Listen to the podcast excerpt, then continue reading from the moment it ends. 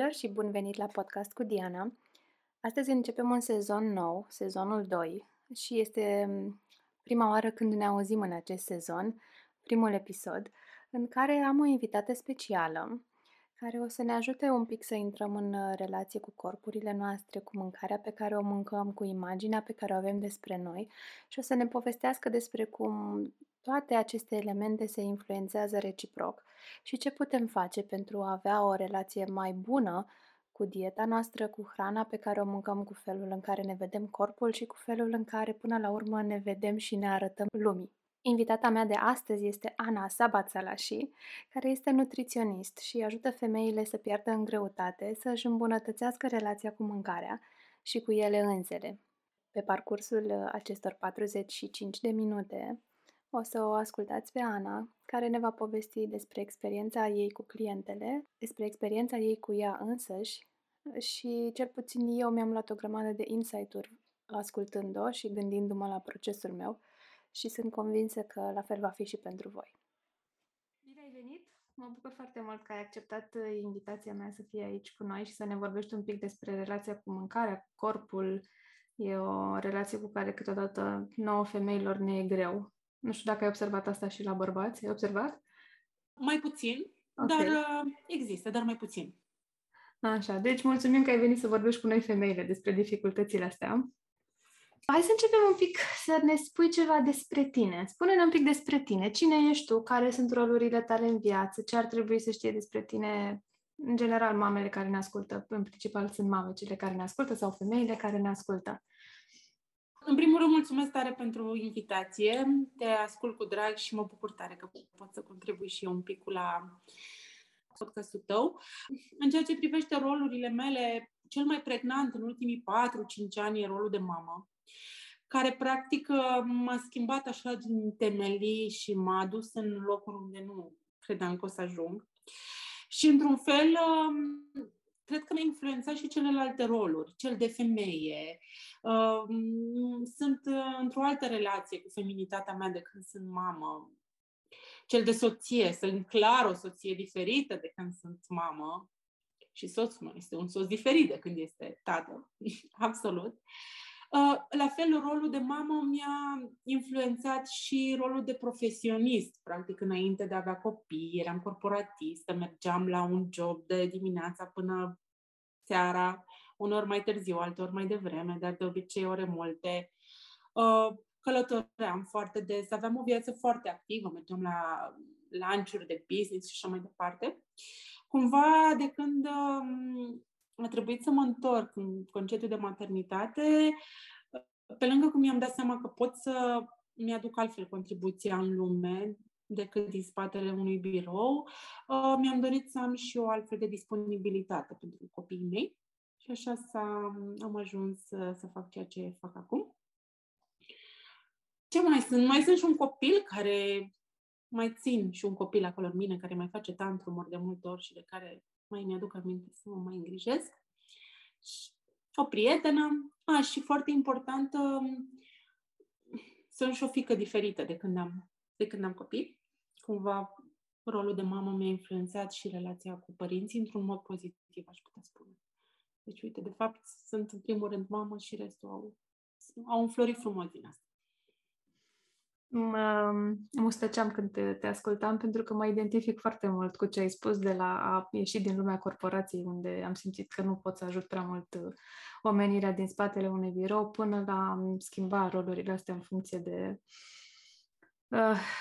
de momentul în care am devenit mamă. Că practic atunci toate s-au nuanțat. Cel puțin așa a fost la, și la mine.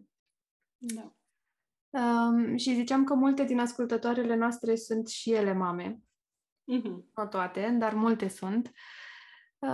Contează sau nu contează că suntem mame în ceea ce privește relația cu corpurile noastre? Ce observi tu la tine, la clientele cu care lucrezi?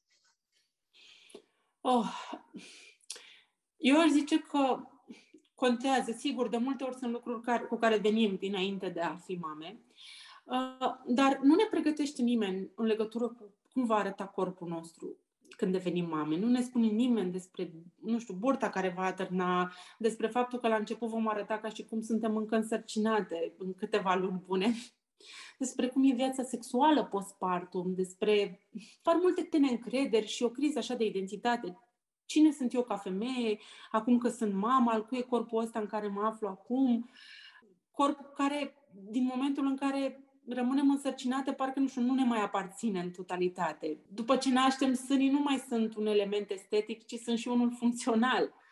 Pe lângă asta, ca să mai punem așa și un pic de uh, gaz pe foc, după asta urmărim și vedete care, nu știu, arată la două luni ca și cum uh, nu ar fi născut și asta ne creează așa o angoasă și mai multă nerăbdare, să ne recuperăm corpul înapoi, vedem pe reviste din state, Get Your Body Back, de parcă ar fi plecat undeva, e după colț, ne ducem după el și îl, îl aducem. Și nu mai e la fel, nu știu, din punct de vedere hormonal, din punct de vedere emoțional, se schimbă, talia va fi îngroșată, sânii mai mari, șoldurile, putem rămâne cu vergeturi, cu un țesut adipos mai pronunțat, cu diastază, piciorul crește și multe altele, adică nu mai suntem la fel și pentru unele dintre noi poate nu o să mai fim niciodată, poate o să fim diferiți față de cum sunt acum. Dar, ca să nu rămână așa într-o notă din asta de femei care nu, uh, nu, nu se plac sau nu sunt mulțumite, am văzut și categoria de fete care, de femei care își rezolvă problemele oarecum după naștere, nu știu, devenim uimite de ce poate face corpul și vedem că, păi, lasă-l încolo cum arată, dar uite ce poate să facă, uite ce pot să fac eu. Și asta e o chestie foarte puternică, așa, pe care am mai observat-o. Și relația cu mâncarea e și ea modificată. De lipsa somnului, schimbări hormonale, oboseală, nevoia de a face ceva pentru noi și uneori acel ceva e doar o, un snicker seara după ce se culcă copiii. Tot ce putem să facem pentru noi după o zi lungă. De a ne conecta, de a ne relaxa. Aud de la tine că, practic, după naștere, mă rog, în timpul sarcinii și după naștere, corpul se reinventează. Și avem două perspective. Una de a aștepta să ne recuperăm corpul cel vechi de după colț, să îl îmbrăcăm repede pe noi și să ne întoarcem la cum eram și să fim furioase sau frustrate când nu reușim asta și vedem că poate alte femei, alte mame reușesc. Și apoi mai e și perspectiva de a observa că este un, o perspectivă nouă, câte lucruri a făcut corpul nostru, lăsând la o parte latura estetică. Um, hai, și acum ascultându-te, des- vorbind despre sneakers-ul de seara după ce adorm copiii, mă gândesc că, da, și eu făceam la fel, pentru că pe timpul zilei mâncau foarte sănătos, eu aș mai fi mâncat prostii, evident nu mâncam, să nu le dau exemplu negativ, și seara după ce se culcau era momentul. Din păcate am păstrat momentul ăla și până recent, să zic. Chiar și acum câteodată abia aștept să se culce ei ca să mănânc înghețată, deși cum pot să mănânc și împreună cu ei, că n-ai, mei au șapte și nouă ani, mai mâncăm și înghețată, mai mănâncă și un Snickers câteodată, nu suntem uh, perfecți tot timpul. Dar a rămas uh, mecanismul ăsta, care uh-huh. l-am înființat atunci, exact. Ah, ok, mulțumesc de insight. um, tu lucrezi și cu mame și cu femei care nu sunt mame? Da, dar aș spune optzeci la sută sunt femei, chiar nouăzeci la sută femei care sunt mame. Așa s-a nimerit și zece la sută care nu sunt mame. Ok. Și eu mă gândesc că atragem până la urmă experiențe care ne sunt cunoscute și cu care putem să lucrăm și la mine la fel. Persoanele cu care lucrez sunt în majoritar mame și care ne ascultă. Da, se identifică mai ușor și ele cu noi și no, simt că pot să ajut mai mult din perspectiva asta mamele decât aș putut să o fac înainte, neavând copii. Okay. Și atunci, ce piedici observi că, sau identifici împreună cu mamele cu care lucrezi tu în procesul lor de a-și recunoaște corpul, de a face din nou cunoștință cu el? Care sunt dificultățile? Care sunt scopurile lor? Care e mindset-ul pe care îl observi? Îmi dau seama că fiecare persoană este diferită, dar îmi imaginez că există și o universalitate a piedicilor, provocărilor și așa mai departe. Da, așa este și um, am observat de-a lungul timpului că aproape universal apare mindset-ul ăsta de perfecțiune și de totul sau nimic. Practic, ori sunt la dietă, ori la all inclusiv, ori, um, nu, ori mănânc, nu știu, două frunze toată ziua, ori mănânc tot ce găsesc în frigider. Și asta, practic, e cumva întreținută și de mentalitatea asta de dietă pe care o avem înrădăcinată. De neîncredere în forțele proprii, practic sunt femei care au încercat de foarte multe ori să slăbească și n-au încredere și ajung să se autosaboteze, practic, că nu, oricum dacă nu, oricum nu sunt stare, ce rost mai are. Și plus de asta neîncrederea duce și la, nu știu, așa numită gândire magică. O nouă dietă, sigur, o să mă ajute prin nu știu ce mecanisme așa neînțelese. Poate că nu pare logic, dar e ceva acolo, știi, să slăbesc zece kilograme, nu știu, în două săptămâni.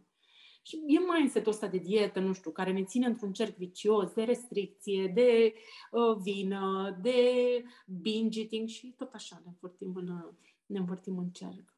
Cam, cam astea sunt de obicei lucrurile cu care vin majoritatea femeilor cu care lucrez. Ok, deci nu slăbim cu dietă. Stai că începe să devină interesant. Bine, ce este o dietă? Cu ce trebuie să... Sau de ce nu slăbim cu ea? Cu ce altceva slăbim? Um, nu slăbim cu dietă pentru că dieta ce face? Dieta este... Nu ne fac decât să accentuăm, să accentuăm nevoia asta de, de perfecționism, de totul sau nimic. Nu, nu ne învață, nu știu, lucruri noi, nu ne oferă un set de obiceiuri, un sistem la care să rămânem și după ce pierdem kilogramele. Și uh, majoritatea covârșitoare, asta e un lucru pe care le-am tot auzit, că după dietă apare acel yo-yo și ne îngrășăm cu mai mult decât am uh, slăbit. E foarte important ca o, un proces de slăbire să ne învețe ceva, să ne învețe despre noi, să ne învețe că uh, mâncatul nu este despre mâncare, că nu ne-am îngrășat doar pentru că nu știm ce să mâncăm, că ne-am îngrășat pentru că avem genul ăsta de mentalitate de totul sau nimic, că mâncăm până ne uh, suntem la un nivel foarte ridicat de sațietate, că mâncăm foarte repede, că punem mâncarea acolo unde poate ar trebui să punem uh, alte resurse și că folosim mâncarea ca o resursă universal valabilă, că nu ne place să ne uităm la anumite sentimente pe care le-am catalogat ca fi negative. Și toate lucrurile astea, practic, dacă nu le adresăm într-un proces de slăbire, ele se vor întoarce, invariabil. Deci aș zice nu diete și aș zice că mă bucur să văd o preocupare din ce în ce mai mare și al clienților și mai vezi și nutriționiști care, practic, se... părăsesc barca asta a dietelor pe bandă rulantă, a bullying-ului ăstuia pe care îl vedeam tot timpul, nu știu, de frică, așa, ești, vrei să arăți nu știu cum, vrei să văzusem zilele trecute de la balenă la sirenă, sau chestiile astea care pe mine mă scot din sărite și mi se pare că ne țin așa într-o stare de frică și de not enough. Și, practic, ignoră motivele pentru care femeile, bărbații, indiferent despre cine vorbim, au o relație nesănătoasă cu mâncarea. Din experiența pe care o am și eu lucrând cu clientele, în general, relația asta nesănătoasă cu mâncarea vine tocmai ca un răspuns la un abuz sau la bullying sau la indisponibilitatea emoțională a altora atunci când era nevoie de ea în copilărie, de exemplu. Și atunci face bullying, în continuare nu faci decât să pui și mai multe pietre în bagajul ăla, care e deja foarte greu în spatele persoanei care încearcă să-și îmbunătățească relația cu, cu corpul, cu mâncarea. Mi-a plăcut exact. Foarte mult treaba asta cu mâncatul nu este despre mâncare. Foarte fain ai zis. Ok. Um... Și atunci, cum facem să ne schimbăm relația cu mâncarea? Mai zis mai devreme ceva de obiceiuri. Um, ce contează? Contează experiența de viață, contează genetica, contează alegerile, contează să ai motivație, să te, să-ți impui să nu mai mănânci. Ce e important? Uh, eu nu cred foarte mult în motivație. Mi se pare că motivația o să te ducă așa, un pic acolo departe, dar la un moment dat... Uh... ne întoarcem ușor-ușor către locul nostru confortabil, către zona noastră de confort atunci când vom fi obosit. Că na, e o resursă și resursele sunt mereu limitate. Și eu cred foarte mult în, în obiceiuri și în capacitatea obiceiurilor, practic, de a ne schimba viața. Schimbându-ne obiceiurile pe o perioadă suficientă de timp, creăm noi conexiuni neuronale în creier și ușor-ușor ne trezim că mâncarea nu mai e acolo să ne salveze, pentru că ne putem salva singure, găsim alte resurse, punem altceva în loc. Asta nu înseamnă că uh, renunțăm, uh, nu știu, la mâncare și nu, nu ne mai găsim alte resurse. Nu, este chiar important să ne găsim alte resurse. Dar, sigur, um, uneori oamenii sunt dezamăgiți când mă aud vorbind despre obiceiuri mici și foarte mici, pentru că ăsta e un proces mai de durată. Nu putem să schimbăm zece lucruri deodată. Ca să avem succes, e nevoie să avem răbdare și să începem cu obiceiuri mici, foarte mici. Și mereu asta e așa, o, oamenii o vând, vor să facă multe lucruri deodată. Este partea asta noastră, eu ăsta care vrea să arate că poate, că ce, nu pot eu să fac și aia, și aia, și aia, și aia. De multe ori nu putem, că nu e omenesc să putem să facem atâtea lucruri. Și um, e, nu știu, ne putem folosi de instrumente, de eu mă folosesc foarte mult în practica mea de un, de un jurnal, nu știu, timp de paisprezece zile scrii într-un jurnal sau chiar douăzeci și opt, treizeci de zile obiceiul pe care vrei să ți-l schimbi în ziua aia, motivul pentru care vrem să-l schimbăm și ce ne va aduce schimbarea, tocmai ca să ieșim așa de pe pilotul ăsta automat și să ne trăim cumva zilele cu o anumită intenție. Și am văzut că ajută și, și pe mine personal, m-a ajutat să-mi schimb multe lucruri despre despre mine. Deci aș spune că nu, nu genetica e cea care ne influențează viața, alegerile pe care le facem și, sigur, ne naștem toți cu un bagaj în asta de gene, dar, practic, expresia lor depinde în foarte mare măsură de uh, stilul nostru de viață și sunt studii multe care se susțină ce spun eu acum. Okay, deci un mecanism ar fi, un mecanism de a-ți îmbunătăți relația cu... Stai așa, că tot vorbesc. Zi-mi întâi, ce îmbunătățim? Relația cu corpul, cu mâncarea, cu noi înșine? Care e direcția? Oh, multe fete vin la mine să slăbească, să aibă un număr pe cântar, vor să aibă atât. Dar, de fapt, după aia își dau seama că nu le pasă de numărul ăla pe cântar. Ăla era doar așa un, un pretext că vor să fie primite, să fie acceptate, să uh, se simtă suficient de bine în, în, pielea, în pielea lor. Și, în primul rând, îmbunătățim... Uh, relația cu noi însene, cred, cu,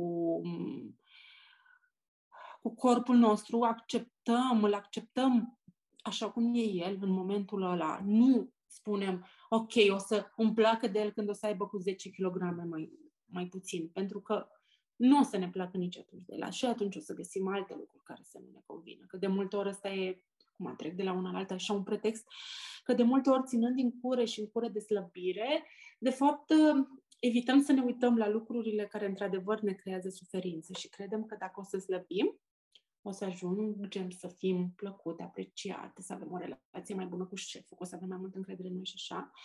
Și nu știu, eu cred că involuntar noi știm, cumva, adică în subconștient știm că e un lucru acolo care ne care e greu de dus și preferăm să nu ne uităm la el și să tot ne învârtim în cercul ăsta, dar până la urmă tot, tot la rădăcină cumva trebuie să ajungem ca să îmbunătățim relația cu mâncarea, ca să îmbunătățim relația cu corpul nostru, trebuie să ne uităm un pic la noi și eu mă bucur că foarte multe fete care încep cu mine vin la nutriție ajung să meargă la terapie și asta este pentru mine ei o bucurie. Okay. Deci acum că mi-am lămurit este despre relația cu noi însene, un element cheie e ieșirea de pe pilotul automat. Unul dintre ele. Ok. Da. Um, bun, dacă tot vorbim despre relația cu noi, cu totul, tot ce însemnăm noi, cum vezi tu legătura dintre um, încrederea în sine, în mine, în tine, fiecare cu sinele lui, și relația cu corpul. Care e influența? Cine influențează pe cine? Cum? Ce ai observat tu? Relația pe care o avem cu noi însene, felul în care reușim să punem limite altor oameni, de obicei este felul în care reușim să punem limite și alimentației, practic. Dacă avem foarte multe frustrări pe parcursul unei zile, pentru că am zis da de o sută de ori, când de fapt aș fi vrut să zic nu, începem să ne simțim destul de, destul de rău și destul de furioase, practic, și ajungem acasă și continuăm, practic, abuzul ăsta și noi asupra noastră. Și mi se pare că de aici pornesc foarte multe, foarte multe lucruri. Și relația cu noi, practic, va fi mereu relația de la care vor porni așa toate celelalte relații. Pornim mai departe, e nevoie, dacă vrem să avem o relație sănătoasă cu corpul nostru, nu știu, trebuie să acceptăm că există mai multe forme, mai multe corpuri. Nu există. Nu poți să iei, nu știu, dacă zero virgulă doi la sută sau doi la sută corpuri, din corpurile de pe planetă arată într-un fel. Nu poți să zici că așa trebuie să arate toate corpurile, că niciun, nu știu, exercițiu statistic nu funcționează în felul ăsta, numai noi le-am, le-am preluat. Și odată ce vom înțelege că fiecare e frumos, valoros, că are o funcție fizică dincolo de felul în care el e, arată estetic, um, Bine, bineînțeles, asta nu înseamnă că, nu știu, trebuie să ne iubim corpul în fiecare moment, fiecare părticică din el, să ne placă absolut mereu de el, nu ne place de copiii noștri întotdeauna, sper să mă asculte. Și, da, e aiurea să credem că o să ne placă de corpul nostru. E ok să vrem să-l schimbăm, e ok să vrem mușchi pe abdomen uneori, e ok să, să vrem să mai slăbim. Ce nu e ok este să, să-l urâm, să-l privim ca pe un dușman care nu e acolo pentru noi așa cum am vrea noi, am vrea noi să fie. Și sigur, felul în care ne privim corpul după aia se cascadează și în relația cu mâncarea, că de aici încep diete, încep restricții. La fel, eu aș merge așa un pic și mai departe la relația cu mâncarea, că se vorbește foarte mult de mâncare sănătoasă, mâncare nesănătoasă, mi se pare că nici asta nu e, nu ne ajută să împărțim mâncarea în bună sau rea. Îmi place, cum ai zis la început, că mâncați și înghețată și Snickers și astea sunt parte din, din viață și există pe lumea asta. Nu ne putem face că, preface că nu există și că nu sunt bune. Um, să mâncăm la fel, onorându-ne senzațiile astea de foame, de sațietate, a nu ne agasa cu diete drastice, cu regimuri draconice, a nu avea o sută de reguli în jurul mâncării. Mănânc doar chestii verzi și cu nu știu ce pe lângă și așa mai departe. A nu avea gândire de genul totul sau nimic, azi bingiuiesc, mâine nu mănânc nimic. A, și ce am mai văzut în ultimul timp, asta de a-ți câștiga o prăjitură sau o felie de tort prin cinci kilometri de alergat la sală. Mi-am câștigat prăjitura asta. Nu e nevoie să-ți câștigi o prăjitură, ești adult. Poți mânca o prăjitură și poți să te bucuri de ea. Și până la urmă, na, privim mâncarea ca pe un element firesc care ne ține în viață, ne hrănește, ne aduce bucurie, ne unește cu familia, cam nu un pansament sau ceva mai puternic de atât. Apropo de ce ai zis mai devreme, legat de a ne privi corpurile așa cum sunt și care, ok, ce face corpul ăsta pentru mine? Mi-aduc aminte de un moment din terapia mea personală, când am lucrat relația mea cu corpul și mi-am dat seama, ok, corpul ăsta al meu m-a trecut prin atâtea, m-a ajutat să supraviețuiesc în atât de multe situații, de când m-am născut și până în momentul ăsta, lăsând la o parte faptul că a creat alți doi oameni pe care i-a adus pe lume și sunt sănătoși și fac școală online în camera de alături, lăsând la o parte asta care cumva e evident, dar și pe mine m-a trecut prin atât de multe și ar fi păcat să-l urăsc, având în vedere că el e aici, na, e aici cu mine și a trecut prin atâtea. Dar mi-a plăcut foarte mult ce ai vorbit și despre, ce ai spus și despre mâncarea care nu e sănătoasă sau nesănătoasă și din nou aici, așa uitându-mă la experiența mea, când sunt atentă la ce vrea corpul meu de fapt și mă ascult, mult mai mari șansele să nu mănânc, să fac binging sau să mănânc prostit, ci pur și simplu să mănânc sănătos, exact cât am nevoie. În momentele în care ies din ritmul ăsta, nu mai sunt atentă la mine pentru că se întâmplă alte multe lucruri în jurul meu și nu mai reușesc să le gestionez. Alea sunt momentele în care mă duc către comfort food-ul ăsta și um, plasturele astea pe care mi-l pun mâncând mai mult decât am nevoie sau ce nu am nevoie de fapt. Mm-hmm. Um, Clientele tale vin la tine, ziceai, în principal să slăbească și apoi descoperă și alte laturi ale nutriției. Ai și cliente care vin doar pentru a-și îmbunătăți um, relația cu mâncarea, să învețe ce e sănătos, ce nu e sănătos. Apropo de ce zici că circulă o grămadă de diete și nu combina nu știu ce cu nu știu ce și nu mânca o Snickers decât după ce ai alergat cinci kilometri, uh, vin și cu întrebări de genul ăsta la tine? Vin și astea sunt, nu știu, mă bucură foarte tare când văd genul ăsta de, de persoane cu scopul de a fi bine, practic, și de a, de a mânca sănătos și de a face lumină, practic, în tot ce înseamnă mâncare. Și mai ales clientele care vin cu genul ăsta de întrebări sunt clientele care sunt mame și care vor ca și copiii lor să uh, mănânce adecvat vârstei lor, să uh, aibă o relație sănătoasă cu mâncarea, pentru că multe dintre ele nu, nu au avut. Um, dar vin, vin și cliente care vor să se îngrașe, vin și cliente care sunt la o greutate normală și vor să slăbească mai mult de atât. Practic, eu respect așa autonomia fiecăruia și fiecare e adult și știe ce are nevoie, dar le ajută așa să zgârme și să ne uităm un pic la motivația din spatele acțiunii, acțiunilor. Cum e pentru clientele care vin să se îngrașe? De multe ori nu ne gândim la perspectiva asta, ne gândim doar la femeile care se duc la nutriționist pentru că vor să slăbească, nu corespund standardelor celor, nu știu, zero virgulă doi la sută imaginii corporale care nu este răspândită, de fapt, în viața reală, dar nu ne gândim la latura cealaltă de femei care sunt mult prea slabe, ar vrea să fie un pic mai... nu știu, cu diferite forme, sau nu se simt bine, sau nu se simt sănătoase în corpul lor foarte uh, subțire. Se întâmplă frecvent. Uh, ce ai observat tu în procesul acestor uh, nevoi de schimbare sau dorințe de schimbare? Nu se întâmplă foarte frecvent. Uh, majoritatea femeilor sunt femei care vor să slăbească, însă uh, de multe ori femeile care vor să se îngrașe uh, au aceleași probleme ca și cele care vor să slăbească, aceeași imagine de sine nepotrivită, că nu sunt suficient de frumoase, sexy, atrăgătoare și așa mai departe. Și dau, ele sunt, e și mai greu să te îngrași decât să slăbești, adică asta este, este clar, pentru că e, de multe ori sunt acolo în spatele, în spatele kilogramelor puține, pot să fie și probleme din asta de sănătate, dar de multe ori există așa și o ortorexie și o teamă de anumite de carbohidrați și o teamă de anumite alimente și um, o incapacitate practic de a mânca. Există și, și genul ăsta, deci aș spune că este mai greu să îngrași o femeie și că există și la femeile foarte slabe destul de multă suferință acolo. Spun asta pentru că de multe ori ne gândim, a, ce norocoasă sunt, dacă zice o femeie pe un grup, vreau să-mi slăbesc, cu cât îți las că-ți dau eu kilogramele mele, lasă că... Și suferința, practic, e aceeași, nevoia de a avea o altă formă a corpului, aceeași, fie că vrem să ne îngrășăm, fie că vrem să slăbim.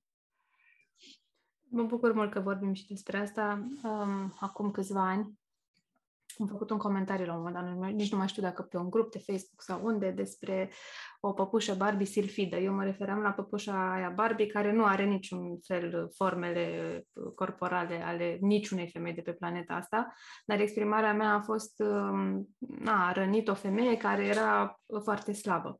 Și mi-a atras atenția. Băi, vezi că nu e ok să zici așa. Pentru că, na, și, și noi avem emoții și nouă ne e greu și la noi există suferință. Și a fost prima oară când m-am gândit și din perspectiva asta, pentru că până atunci eu, și mindset-ul meu era acela, așa, norocoasele. Ele n-au nevoie să slăbească. Nu m-am gândit niciodată la suferința din spatele dorinței de a te îngrășa și a nu reuși să faci asta. Um...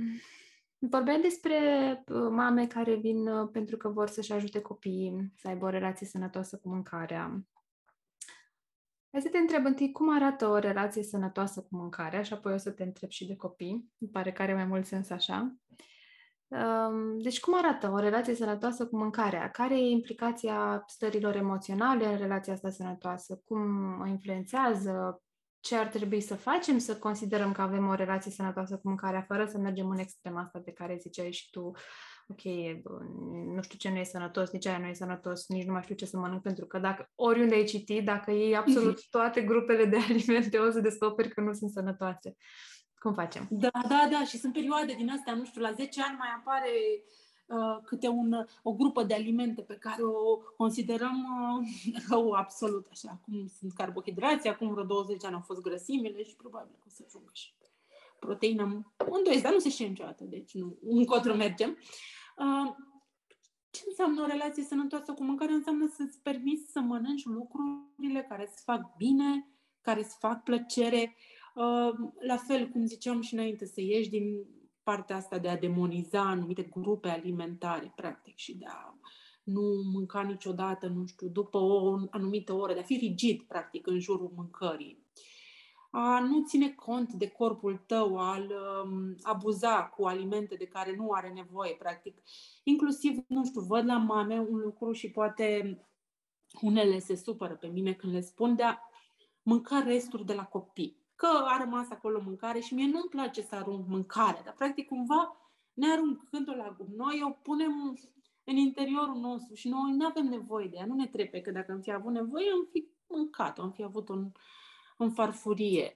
Um, și um, e, e foarte importantă, e foarte importantă treaba asta și de a fi adulți, practic, în jurul mâncării, de a ne asuma. Sunt, sunt e ok ca uneori, de exemplu, să, din punctul meu de vedere, să mâncăm conștient o prăjitură atunci când suntem triste sau să facem, ne luăm o pereche de pantofi. Păi, dacă, uite, s-ar putea ca mai încolo să-mi pară rău, dar uite, acum asta vreau să fac, asta e, vreau să fac asta și să o facem. Și apoi vedem cum ne simțim, băi, nu prea mi-a plăcut, uite, am rămas și cu o gaură în cal sau am rămas și cu senzația asta de greață după prăjitură, asta și nici problema nu mi s-a rezolvat, tot acolo ești. Și cu timpul, făcând chestia asta, vedem că s-ar putea să ne trebuiască alte soluții. Ei, dar dacă facem lucrurile astea compulsiv, dacă ne ducem, practic, primul gând atunci când avem un sentiment de anxietate este spre frigider, primul gând este a ne amorți, practic, fără să trecem printr-un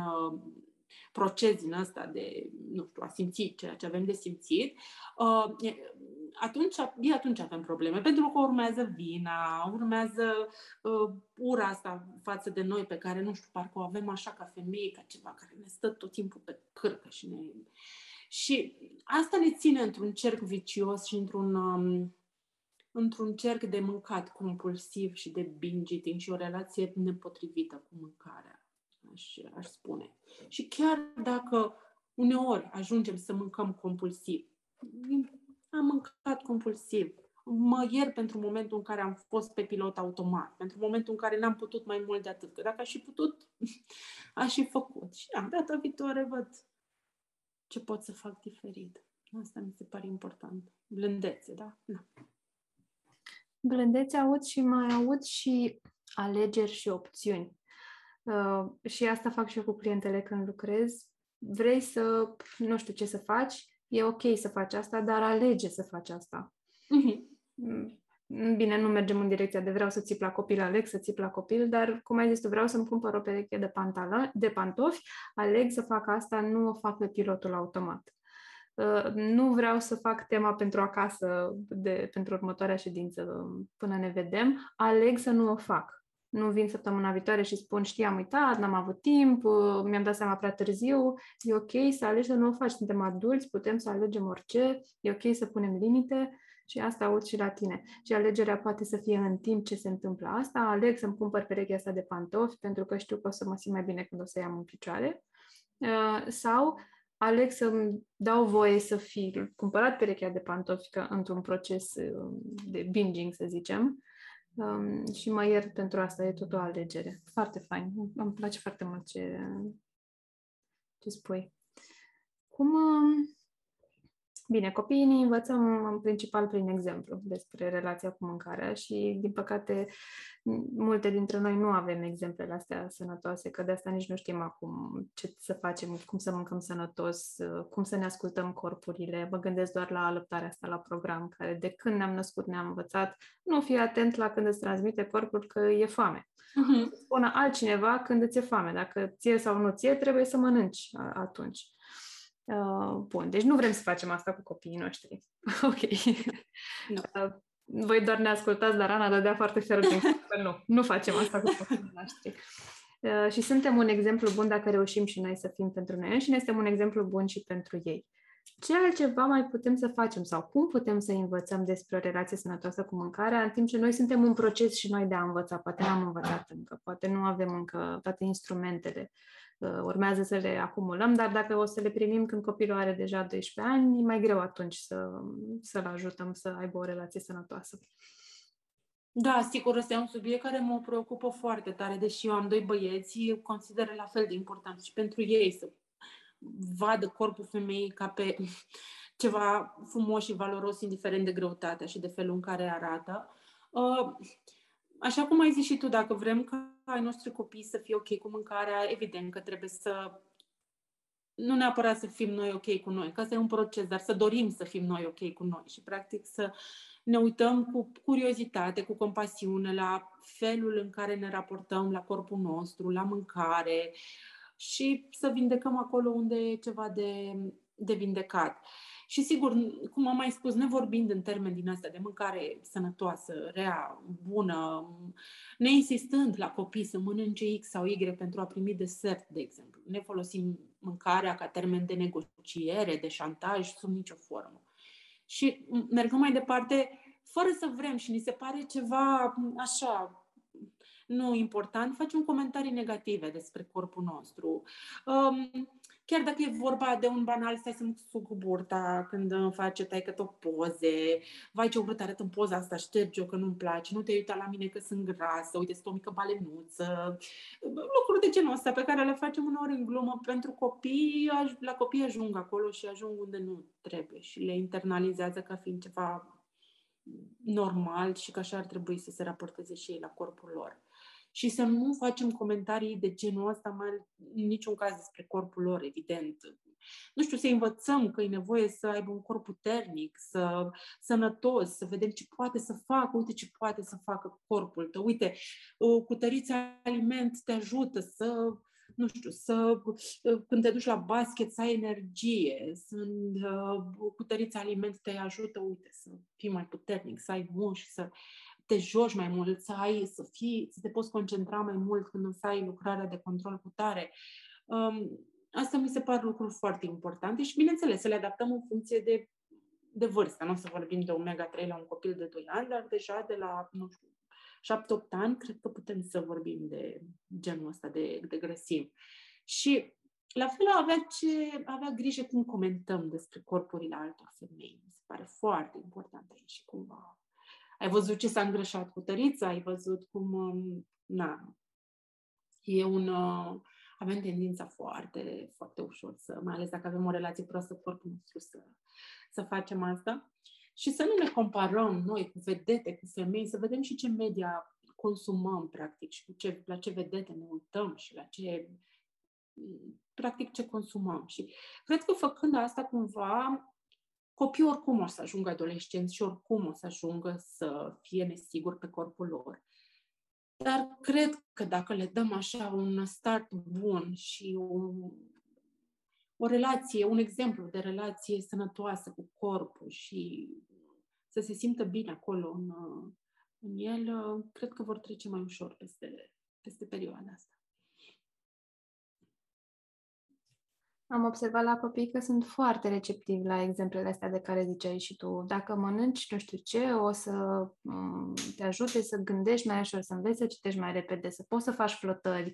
Dacă mănânci alimentul ăsta, o să ai vitamine, adică o să, asta înseamnă că s-ar putea că atunci când Xulescu e bolnav, tu să... corpul tău să poate să se lupte cu virusul respectiv, să nu te îmbolnăvești, da, să nu răcești, să nu faci gripă. Și am văzut că sunt foarte receptivi. Mă uit și la ei mei când mănâncă. Acum o să mănânc nu știu ce, pentru că după amiază vreau să fac plătări. Ok, hai. Um, și mi-am adus aminte de... Am asistat la un moment dat, eram în parc și erau niște fetițe, cât să zic, cred că aveau vreo opt ani. Și vorbeau despre cum o colegă de clasă e grasă și ar trebui să slăbească. Și apoi se uitau una la cealaltă și una a constatat despre cealaltă, dar și tu ai burtă. Ar trebui să te pună mama ta la dietă. Și apoi hotărau împreună care este o dietă potrivită pentru ea să dea burta jos. Și atât de tare m-am întristat că nu era acolo niciuna din mamele lor să le spună: hei, sunt ok corpurile voastre, sunt în schimbare, dacă ai burtă acum nu înseamnă absolut nimic. Hai să vedem, exact cum ziceai tu, ce poți să faci cu corpul ăsta al tău. Cu burtă, fără burtă, nu contează. Um, da, și mă gândeam că practic oglindesc mesaje pe care le-au văzut și le-au auzit în jurul lor și acum le aplică pe ele și o rețetă horror pentru a ajunge să nu-ți iubești corpul în foarte scurt timp. E atât de ușor, mi se pare atât de ușor să ajungi să nu-ți iubești corpul. Mm. Și apropo de imaginile astea pe care le vedem, a nu ne compara cu vedete. Am citit acum câteva luni o carte, se numește Untamed, scrisă de Glennon Doyle, și povestea despre cum vorbea cu copiii ei despre imaginile astea de pe coperțile, nu știu, de Cosmopolitan sau alte reviste. Și întrebarea era, ok, uite cum arată femeia asta pe copertă, dacă te uiți în jurul tău, câte femei vezi că arată la fel în realitate? Și de obicei răspunsul era, ok, niciuna. Da. Și de acolo încurajată gândirea critică. Bun, și um, ce înseamnă asta pentru tine? Cum interpretezi tu lucrurile astea? Uh, s-ar putea ca tu să nu arăți ca femeia de pe copertă și să arăți ca celelalte femei. Asta e un lucru bun sau e un lucru rău pentru tine? Cum îți imaginezi? Și cred că genul ăsta de întrebări o să-i ajute și în adolescență, când intervine dinamica aia dificilă de a relaționa cu mine însă, în care mi se schimbă corpul, nu știu, uh, nu mă simt confortabil în corpul ăsta al meu nou, care e diferit. Și e important pentru noi ca mame să învățăm despre lucrurile astea și să fim și noi un exemplu de autoiubire și autoempatie și de limite până la urmă. Ok, îmi iubesc corpul pentru că îl iubesc și vreau să am grijă de el ca să fie sănătos. Asta înseamnă că vreau să fac sport, dar vreau să fiu atentă la ce îmi cere el să-i dau să-l hrănesc. Mm-hmm. Absolut, da.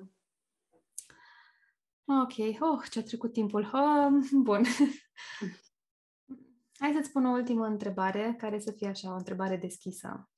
Dacă ar fi să dai un mesaj femeilor, mamelor care ne ascultă, tips, tricks, un mesaj care să le pună pe gânduri, un sfat, orice, ce crezi tu că ar fi relevant pentru ele?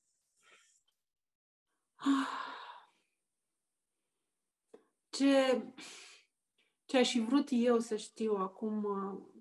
Acum mulți ani, când nu eram într-o relație ok cu corpul meu, că corpurile se schimbă și este normal să fie așa. Că noi ne schimbăm și e normal să fim așa, dar suntem, suntem mai mult decât mărimea șoldurilor noastre, suntem mai mult decât numărul de kilograme de pe cântar și uh, cumva lucrurile astea...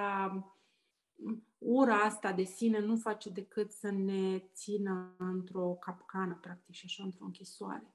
Odată ce vom vedea că putem să facem multe lucruri și în felul în care arătăm acum, abia atunci vom avea puterea să ne, ne schimbăm corpul și să-i dăm ce are cu adevărat nevoie. Și odată ce vom, îl vom schimba, nu știu, pentru că vedem că îl abuzăm, că vedem că nu-i dăm hrana de care are nevoie, că nu îl hrănim așa cum trebuie, abia atunci lucrurile vor fi de durată și pe, și pe termen lung și că, nu știu, să nu uităm că e singura noastră casă pe care, adevărată, pe care o ducem tot timpul cu noi.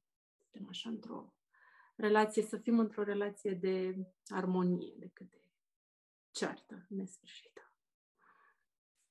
Mi-a adus aminte de o fostă colegă de pe vremea când lucram în corporație, care a venit într-o zi și mi-a zis, știi, eu ar trebui să-mi tratez corpul ăsta ca pe un templu și nu o fac, dar nu mi-e foarte clar ce ar trebui să fac. Și își propusese ca din ziua respectivă să fie atentă, să-și trateze corpul ca pe un templu, că este singura casă pe care o are.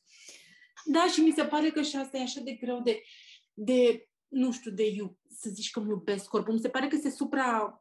uzitează așa și de expresia asta și a devenit o chestie fără uh, conținut și așa. Ce înseamnă? Înseamnă că, nu știu, uneori îmi iau o bucată de corp care nu-mi place, uite, șoldurile care sunt mai late după asta și încerc în fiecare zi să găsesc un lucru bun la ele. Și uite, de exemplu, este foarte comod să stau pe o bancă din asta care este tare și nu... simt că mă protejează și mi-e bine. Alteori, uite, se așează o rochiță, genul ăla de rochiță se așează bine. În fiecare zi, dacă luăm uh, câte un lucru, câte o parte din care nu ne place și ne uităm așa la ea, putem să ajungem într-adevăr să îl iubim și să ne fie drag de el, nu doar declarativ și așa cum se spune. Adică să aducem în practic. Ok, îmi iubim corpul, îl defalchez în următoarele elemente. Îmi place pentru că șoldurile astea mă ajută să stau pe o băncuță tare, partea asta îmi place pentru că rochița se așează frumos pe, pe el și focusul mm-hmm. pe zonele astea. E suficient, ne focusăm pe, ok, nu-mi place că am burtă prea mare sau că am uh, picioarele prea groase sau... O, și ce bine e toate astea. E tot timpul când încep o ședință cu o clientă cu care am mai fost, zim ce a fost bine săptămâna trecută și mereu se blochează. Stai că eu vreau să spun când, cum am mâncat eu la ora zece seara, când am vrut, ce am făcut cu tare. Nimeni nu se gândește la ce, la ce e bine, la ce e plăcut, la ce e frumos. Să știi că și eu duc muncă multă cu mamele cu care lucrez să îmi povestească despre, ok, zi-mi ceva frumos de săptămâna trecută sau zi-mi ceva ce-ți place la tine, zi-mi trei lucruri pentru care ești mândră. Ho, de acolo s-a... Aș putea să-ți spun cincizeci pentru care sunt supărată pe mine, nu mă interesează alea. Pe alea cu atâta ușurință ți le spui. Mm-hmm. Ho, acum să mă laud. Mm. Da. Ok. Uh, îți mulțumesc foarte mult că ai fost aici uh, cu noi. Sper că vorbele astea ale tale nu mi s-au părut așa um, că m-au uns pe suflet, să ajungă la cât mai multe din, dintre noi care uh, nu știu, nu ne iubim corpul și ajungem măcar să facem primii trei pași, să ne dăm seama că hei, e al meu și îmi place părticica asta din el și mă bucur de părticica asta la altă. Și de acolo o să cascadăm așa o o mai bună conectare la noi înșine. Până la urmă, cred că despre asta e, despre cum pot să fiu conectată eu cu mine însămi și de acolo, dacă reușesc să fac asta, o să curgă toate, și mâncarea, și sportul, și cum arată corpul. Da, da, așa e. Îți mulțumesc și eu tare mult și, nu știu, sunt recunoscătoare că faci asta pentru, pentru mame și că există o voce așa blândă ca a ta care să împrăștie mesaje de genul ăsta de care avem tare mult nevoie. Acesta a fost episodul de astăzi. Ne vedem data viitoare cu uh, alt subiect interesant și important pentru mame, și anume care e relația cu mama noastră.